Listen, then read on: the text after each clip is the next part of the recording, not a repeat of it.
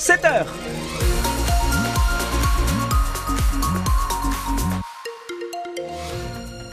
Bon, la météo. Et on, va, on se mouille un petit peu hein, euh, ce matin. On se mouille un petit peu, on en parle bien sûr euh, juste après euh, les infos avec Sarah Saltiel-Rago. Bonjour Sarah. Bonjour Kevin, bonjour à tous. La saison touristique se prépare déjà dans la Manche. Et eh oui, un job dating de l'emploi saisonnier était organisé hier à l'essai. Objectif que des candidats rencontrent des employeurs locaux. Sur place, plus de 20 stands, restauration, hôtellerie, camping ou encore agences d'intérim. Et en face, une centaine de candidats qui défilent.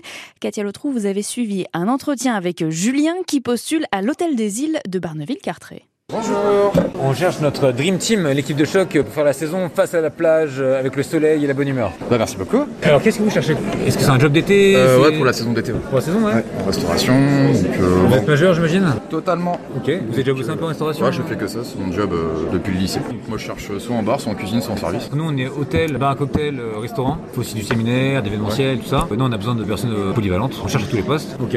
Je fais saison l'été l'hiver. Pour la cet hiver j'ai pas bougé parce que je rénove ma maison, donc j'ai un petit contrat de barman dans un bar au pieu mais bon, c'est pas à temps plein. Mais vous recherchez pas forcément le temps plein de CDI euh, Non, pas de CDI, non, non, non. non, non, on reste un, peu libre. Je choisis mes emplois, quoi. Je fais 6 mois l'été, 6 euh, mois à la montagne l'hiver, et puis voilà. C'est top, c'est cool. Par curiosité, je suis passé voir ce qu'ils proposent, et puis voilà. Comme ça, ils voient ma tête direct. Parce que déposer des CV, c'est pas mon truc. Puis il y a du boulot à chier dans ce domaine. Là. Le mec qui trouve pas, c'est qu'il veut pas bosser, quoi. Reportage de Katia Lotrou à l'essai. Un grave accident hier en fin d'après-midi dans le centre de Cherbourg. Un adolescent de 14 ans est en urgence absolue. Une voiture et un scooter se sont percutés. Le jeune homme a été évacué par le SAMU de Cherbourg. 132 migrants qui tentaient la traversée vers l'Angleterre ont été sauvés hier au large du Pas-de-Calais. La Baie Normandie est notamment intervenue pour prendre en charge 75 personnes. La préfecture maritime de la Manche et de la mer du Nord met en garde sur cette zone dangereuse, une des plus fréquentées au monde par les navires. Trois trains sur cinq ce dimanche en Normandie. Dernier jour, a priori, du mouvement de grève des contrôleurs partout en France. Des perturbations sont donc à prévoir jusqu'à demain matin, 8 heures, indique la SNCF. En cas de suppression de train, les personnes concernées doivent normalement recevoir un SMS ou un mail. Pour une boîte de médicaments, on ne paiera bientôt plus 50 centimes de notre poche, mais 1 euro. Entrée en vigueur de la mesure le 31 mars prochain. Le décret a été publié au journal officiel hier et dès aujourd'hui, notre participation pour les consultations et actes médicaux passe de 1 à 2 euros. C'est valable également pour les examens et analyses biologiques. Certaines personnes, euh, en revanche, sont exemptées, les enfants, les femmes enceintes et les bénéficiaires de la complémentaire santé solidaire. Les proches d'Alexei Navalny réclament son corps. Ils qualifient les autorités russes d'être des tueurs qui cherchent à couvrir leurs traces. L'opposant numéro 1 à Vladimir Poutine est mort vendredi dans une prison arctique en Russie.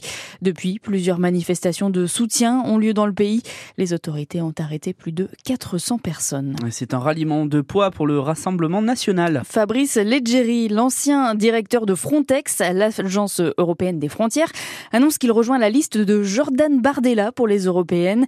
Régulièrement accusé de tolérer des refoulements illégaux de migrants, il avait été contraint de présenter sa démission après une enquête antifraude. Il trône fièrement au milieu du bassin de commerce de Cherbourg, vous l'avez peut-être aperçu. Le 3 mâts Le Français est en escale jusqu'au week-end prochain. Ancien voilier d'exploration polaire, aujourd'hui il sert à sensibiliser le public à la préservation de ses pôles. Et le navire vient de signer un partenariat avec les Voiles Écarlates, l'association charbourgeoise qui embarque des jeunes délinquants multirécidivistes. Les explications de son président Gérard Bourdet. C'est quand même extrêmement important pour euh, le français et pour le Grand Voilier École, l'association Grand Voilier École, qui affrète ce bateau euh, plusieurs mois par an, euh, justement pour embarquer des gens de tous horizons. Nous, nous partageons les mêmes valeurs, les mêmes objectifs et nous avons signé une convention associant les voiles écarlates et le Grand Voilier, association Grand Voilier École, afin de mener des actions communes. Bon, les voiles écarlates, on change de cap dans le sens où on va se réorienter maintenant plutôt vers la, la protection de la jeunesse, de l'enfance, parce que moi, ça fait quand même 27 ans, c'est pas anodin, que j'encadre des mineurs délinquants multirécidivistes qui ne sont pas, euh, on n'est pas dans le pays des bisounours. Hein. Donc c'est très dur moralement, c'est très dur physiquement. Moi je vieillis, il faut être conscient que je, je pourrais, je peux pas toujours faire ça. Hein. C'est très, donc euh, en accord avec mon conseil d'administration, on va se réorienter nous plutôt vers la protection de l'enfance. Et lorsque je serai sollicité pour euh, des centres éducatifs renforcés, fermés pour ces, ces mineurs délinquants multirécidivistes, je les réorienterai vers le grand voilier école. Et ce voilier, le français, se visite d'ailleurs ce week-end entre 10h et midi ce matin de 14h à 17h cet après-midi. En semaine, il reçoit euh, uniquement des groupes scolaires. Elle va vivre sur Mars, enfin presque. Lisa Lefauconnier, 21 ans, originaire de 40 ans, va vivre dans le désert de l'Utah aux États-Unis comme si elle était sur la planète rouge. C'est une expérience scientifique avec six autres étudiants de son école d'ingénieur Supaéro à Toulouse. La mission démarre donc aujourd'hui. Et football, le stade Malherbe-Camp est tombé dans le piège à Guingamp. Oui, défaite 1 à 0 hier soir en 25e journée de Ligue 2. Guingamp a ouvert le, le score très tôt à la quatrième minute de jeu. Pour notre consultant France Bleu Patrice Garande, il y a notamment un manque de concentration de certains joueurs, des erreurs qu'on peut largement éviter selon l'ancien entraîneur du Stade Malherbe. Enfin, on ne peut pas prétendre jouer un rôle intéressant dans n'importe quel championnat si on prend des buts comme ça, ça vous arrêter. C'est pas possible. C'est ça une équipe. L'efficacité, c'est ça.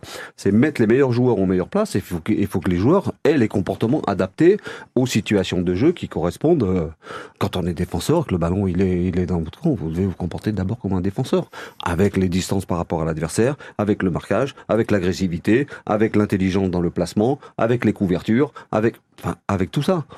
Ah, là, on est puni sur un truc. Même en faisant ce match, on doit faire 0-0 tous les jours. Donc voilà, il y a plein d'enseignements euh, à tirer. Mais le plus dramatique sur ce match-là, c'est qu'on se tire une balle dans le pied en prenant ce but. Euh, même si les intentions du départ étaient bonnes, euh, moi j'avais aimé l'entame de match, le comportement général. Puis après, dès qu'on prend ce but, c'est fini. Patrice Garand, ancien entraîneur du SMC et consultant France Bleu. Et avec cette défaite, les Canets redescendent à la septième place du championnat et quittent le top 5. Allez, on va se redonner un peu le sourire avec le biathlon. La France devient championne du monde en relais féminin. C'est une grande première pour les Françaises qui étaient les grandes favorites en République tchèque hier.